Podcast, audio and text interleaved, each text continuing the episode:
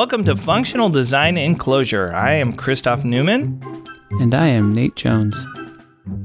Each week, we get together and we discuss a software design problem and how we might solve it using functional programming principles and the Clojure programming language. So, Nate, this week, what have you been thinking about?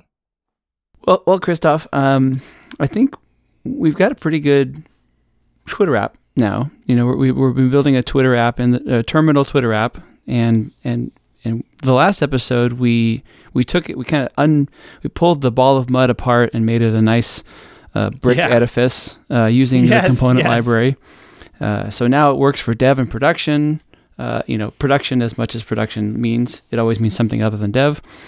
And uh, we're ready for growth. We're ready to tar- start tacking on new features. Um, sure.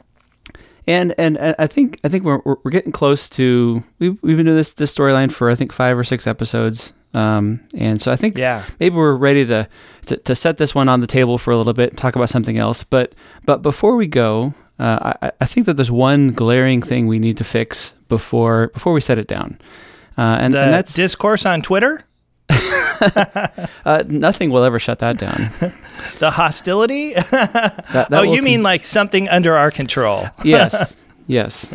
The, the, as a developer, you always learn very quickly what's under your control and what's not, uh, and it's very little. Very little is under your control.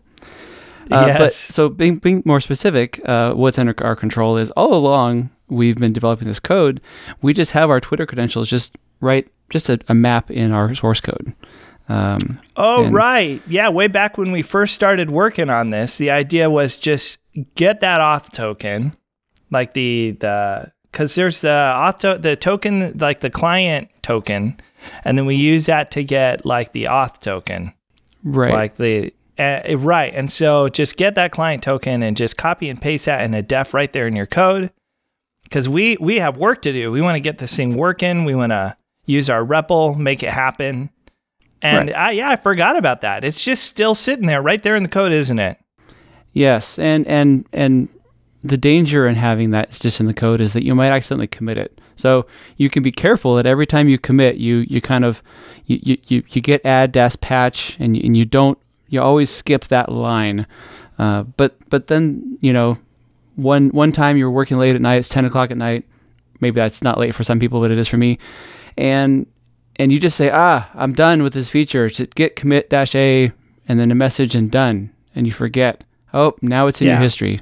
Now it is you know what really in gets there. me? Like when I make those mistakes and I check stuff in accidentally yeah. is file name renames. Because then like add patch is like, oh, you have this whole new file. Look at all this blob, right? So this like one line that I've been curating out each and every time.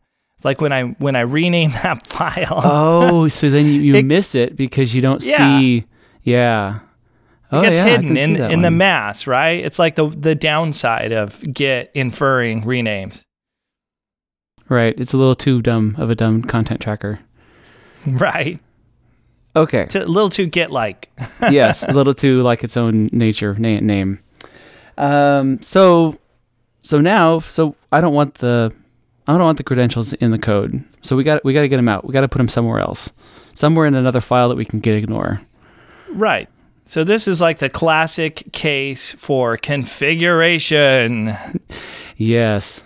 And so, how about if we? so we need a configuration management system, right? Oh, Oh. wait, that's a totally different problem. yes, a classic case of of using a name for something else. Uh, yeah. So I would say, how about if we just put it in a file? We just put it in a, in a file in your in the the root of the repository that says, you know, it's like config.edn or something, or maybe we call it dev config.edn. So we make sure that, you know, we git ignore it. So it's it's obvious that it's not it's not for production. It's not how we how we Uh, do things.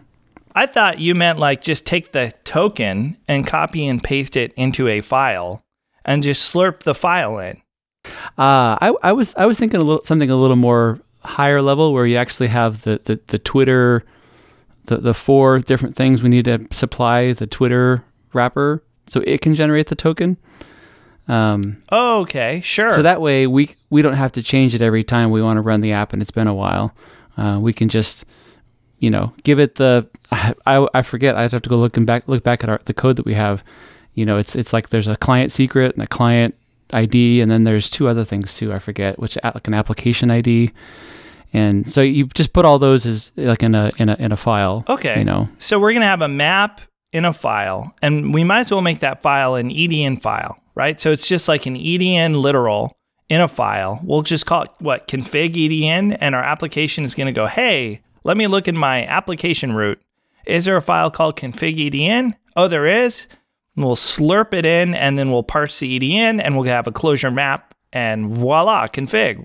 Is is that what you're thinking? Yeah, yeah. I I, I was thinking we we should call it you know dev config or dev EDN or something like that to indicate that this is for development purposes because we're we're we're we're slurping the file in uh, I think I think if we want to do it in product in production, like when we're, we're, running this just as a pre-built app, there's there's different considerations. But right now, we want we want to name this thing what it is, which is you know this is just the dev credentials.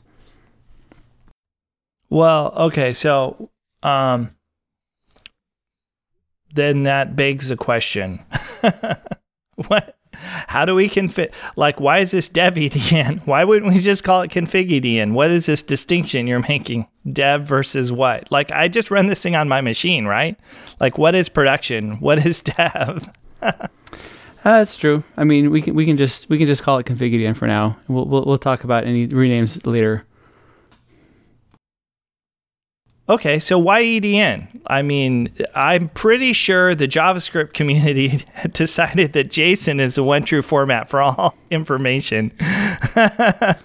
oh, um, well, we're reading it with Clojure.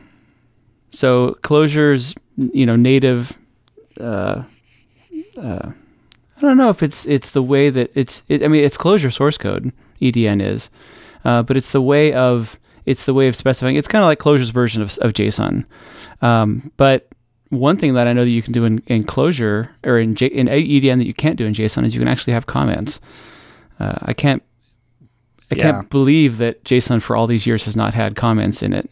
Um, and I've seen some really abominable ways that people introduce comments into JSON by having like keys with underscores and values that have all kinds of other things. But um, but I think yeah, I think EDN as as our data or as our configuration allows us to to to change it and to reread it and that kind of thing without having to um, to make it valid JSON or make, obey some draconian sure. rules. Sure. Well, what do you what do you think about environment variables instead? Because one of, one of the annoyances I have with configuration files is now you have this file you have to manage. You're still writing it down um, something has to have access to the file system to get it in there. Like I know you and I like to run a lot of things in Docker. And so then if we want a configuration file with all the config in Docker, then we have to bind mount that file for it to be found. So it's like a, it's like another thing. And so we'll have like a Docker compose config. I know without going into all the thing, but Docker makes it pretty easy to get an environment variable in there. And so now we have this this file we have to write out as part of like a deploy process or a build process. So why not just use environment to get config in there? Well, I you just you, because of all the reasons you just talked about, environment variables are perfect for production. There, are there, there. You can specify them via some outside mechanism like Docker or Kubernetes or whatever you know, sourcing environment.sh file, something like that you can do all those things for production, but in development, uh, okay, quick. How do you well, change an environment variable? Then? Well, in, right? in, in development, you have a persistent REPL running. You have a, you ha- you when you load that REPL, that REPL has an environment that when it starts up. And so if I want to ah. change those values, uh, I don't know if you can override the Java environment inside. I'd have to look it up. Um, right. So right. the, the, no, the point of having the, the, the EDN file is that every time you you reset the application using the component REPL stuff, you it'll reread that file, and and so you can change that and reset. And it's a very easy way of changing your your application's configuration instead of having to exit the REPL, change your environment, source that thing, whatever, and rerun your REPL, which kind of gets you out okay. of the whole benefit of REPL. Well, I'm hearing a little bit of an assumption there. Oh, Every oh, time you that? reset your application with a component REPL. so are Yeah. you saying component like has support for EDN config files? We just give it the path and, and it like loads that stuff in for us? No, no, no, not not quite. Um, uh, so in in development, you specify basically you tell the the component REPL framework or set of functions, whatever you say. You say this is the function I want you to run, and it'll generate you a new system. And so right now we So- have a, a new system map, uh, or new a function called new system that gets a new system map. Um, and so, So what do you want to do in this code? The the code that we're messing with for Twitter. Right, right. So we, we, we have that in our in our code. But all that function does is create a new system. So we basically have to inject make that function load the config also because component really has a it it, it, it gives you a, a hook for creating a new system, but it doesn't really care what what what what goes on with that function. And so it's up to you to when you load that system, you have to load the config at the same time, or load the config and pass it into your new system function. So I'm hearing a couple of things on your mind. So the first is you really want to handle the the development case. We we want to be able to change the configuration, kind of like we if it was built into the source, we just go edit the value in the source and we use our component REPL that we got in place last time to just reset the app. That's going to reload everything. And now we're going to have a new new value. Like if if let's say we expire our token, we regen our token, or let's say we want to use like a sandbox endpoint instead of the real endpoint. I don't know if Twitter has a sandbox endpoint off top of my head. But yeah, that convenience of just go and edit the value, reset, you're ready to go. So you you you like that feeling. And if we put it in the environment for development, then we have to exit the REPL and come back in. And that and that truly Or- is a pain. Like exit yeah. the variable, source some config file that that puts it in the environment and then come back in. And then the second thing I'm hearing is we have to plumb this configuration value through somehow, right? So we have to write some code that can read it out of the file and parse the EDN. And then we can make that that thing like we have a function, we just make that available as a component. Just like we made our core async channel available as a component, we make config available as a component. And so we have our fetcher component, we have our web endpoint component, and then they both depend on this config component, and then they get the config. Yeah, yeah, precisely. The nice thing about component, like we talked about last time, is you don't have to implement the lifecycle methods. You can just have any, basically any Clojure value that you want, and component will weave it together uh, uh, Right. into in, into any other components that depend on it. So we'll make like a little, uh, a small little namespace called config, you know, off our app, app.config. Or, Yeah, And, and then in there we'll make a function and that function just knows to look for, so, uh, so that's why you wanted to call it dev EDN. Because really this EDN file is just going to be for dev. Right. Yeah, I think I was I was thinking ahead of of I don't we in production we would we would like to use environment variables for the reasons that you just talked about. Because you don't really you're you're only really starting you only really start a, a production application once. And you and you you start it by running Java Just jar whatever you know. You don't you don't you're not reloading inside of that application but in development your REPL you're you're going to reset that you know hundreds of times maybe uh, over the course of your development and so you want Right. you want to be able to have something that's a lot more fungible and, and files are way more fungible than the environment at least as far as the jvm is concerned So your answer in uh, an EDN file or like a config file versus the environment, your answer is have your cake and eat it too. Do both of them. yeah yeah so i mean So- you, so you have to have two functions then. You'd have one function that would load the, the load the config from the edn file and another one that would load the config from the environment right? And you would just use those depending on where you're create construction you're constructing your new system. If you're constructing a new system in a component REPL you would use the from the file uh, function. And in your main when you con- construct it for so to speak production you would call the from environment one that makes sense Okay, so we have that namespace config and we have two functions from environment and from file. We call those and it's going to give us back a map with keys and values, right? Yeah, For sure. and and presumably they each give us back the identical like shaped map, right? The keys are the same. Ooh. And- I think I think this might be another good place for. Uh, we don't have to go into it, but another pl- good place for schema. We could have both of them return the same, the same uh, structure. You know, we, we could guarantee that it, they instruct the same. Right. So we put the schema in this config namespace or spec and basically specify okay, these are the values that should exist for this. And then we can en- enforce that so that we we we know we get a full set of configuration. And so I would say that there has to be some logic in there for defaults, right? Yeah, totally. Especially in the production case. Uh, I mean, like, you know, the things we're talking about right now, like Twitter, you know, you need to have the client ID and the client secret no matter what. Like, there's nothing that you wouldn't. But say you want to have some tuning for some other part of your application uh, where the default is a sensible thing. So, yeah, you, you definitely want to have some logic in there that takes the environment and, and turns it Right. into what your config- what your application expects. Right. So uh, a clever thing. Well, maybe I shouldn't call it clever, but a thing I have done before. you decide if it's clever. is I'll have a function that it's really just like a def, right? It's it's the entire config map and it's all the defaults. And then and then you have another function that will load the EDN out of the file. And then what it does is it merges it with the defaults.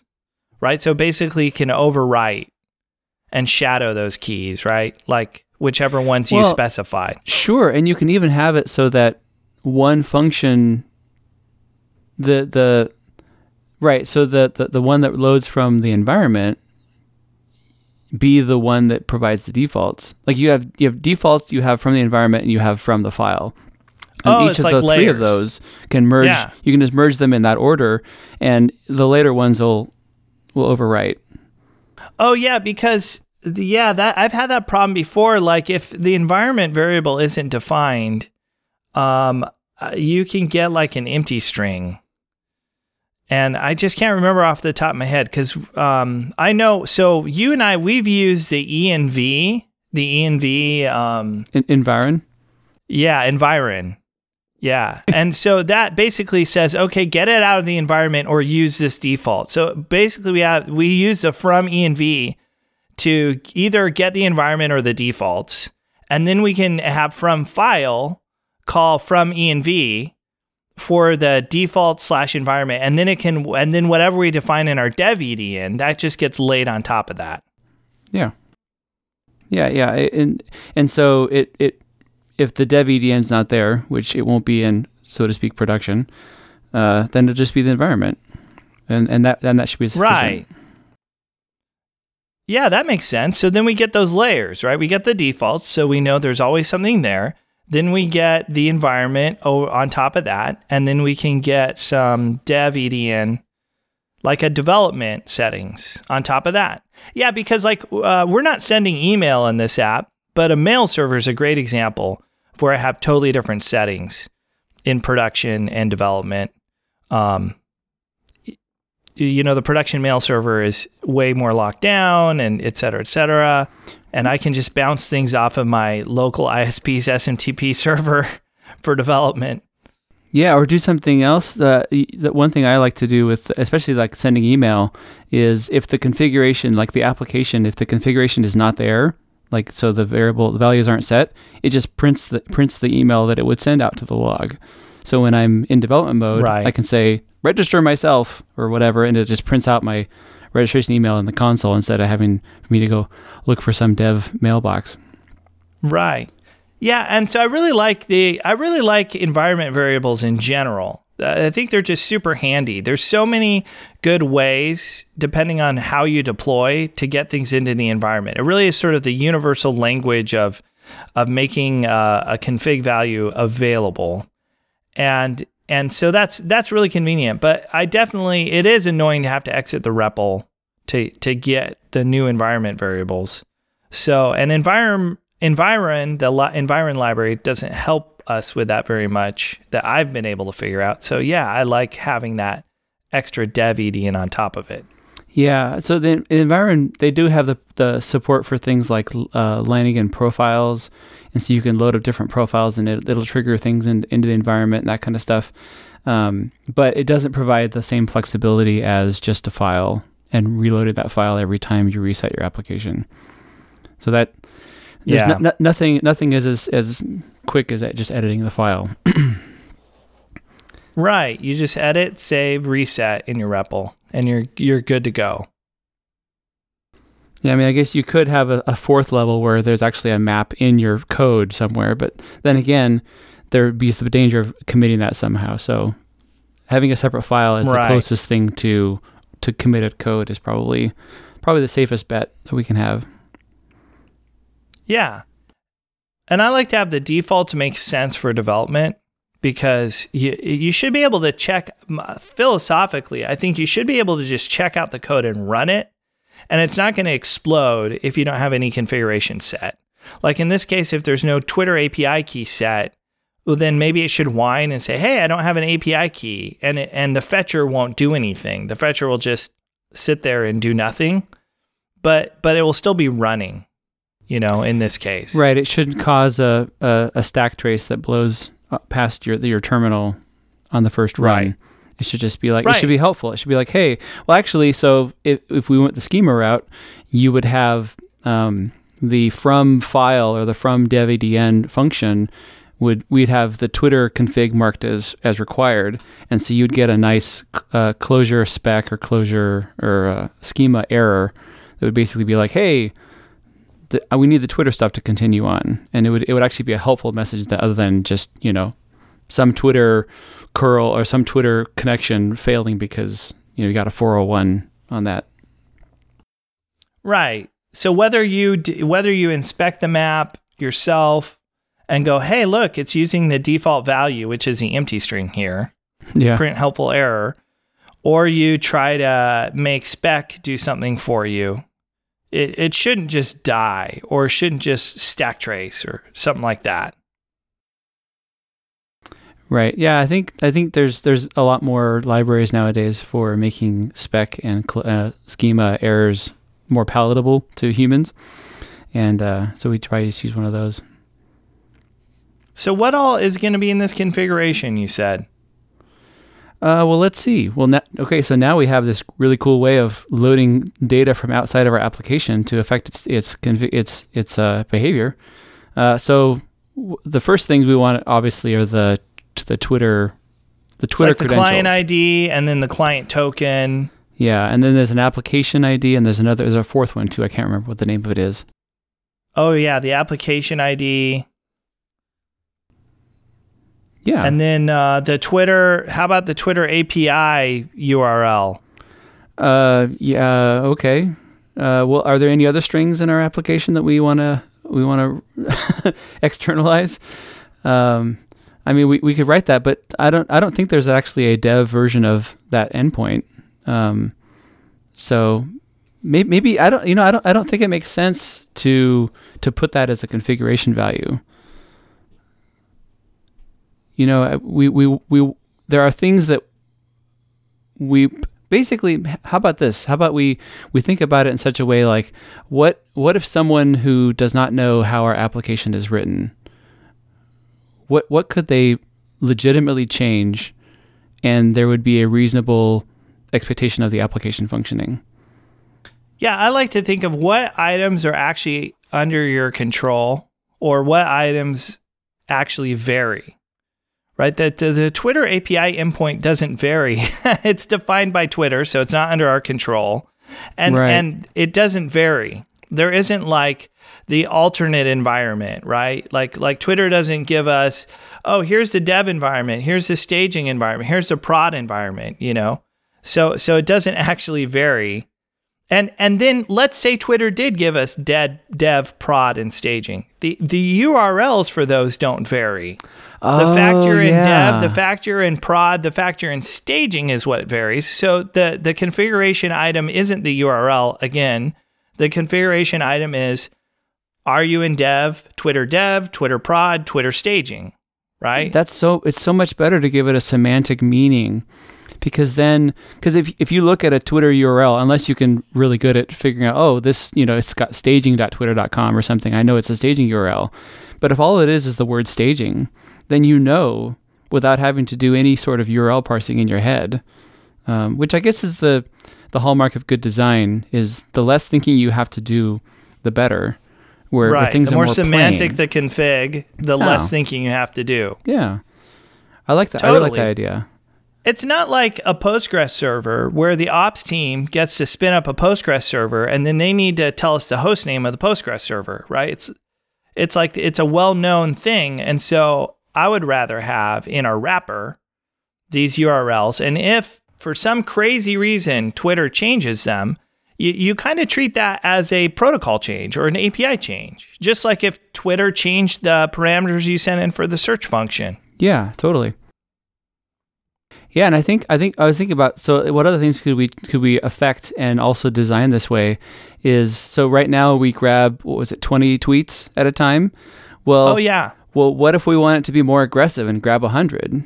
Well, we could expose Right. When you change the search, we fetch in tweets, right? Right. So, So so, could- we say, hey, I want to see 20, I want to see 100 when we change the search. Right. And so you could have the number of tweets that we fetch at a time be a, a configuration variable. Or better yet, you could say, like, how aggressive do you want us to be? Like, you could make it a semantic thing. You're like, how much do you Right. want?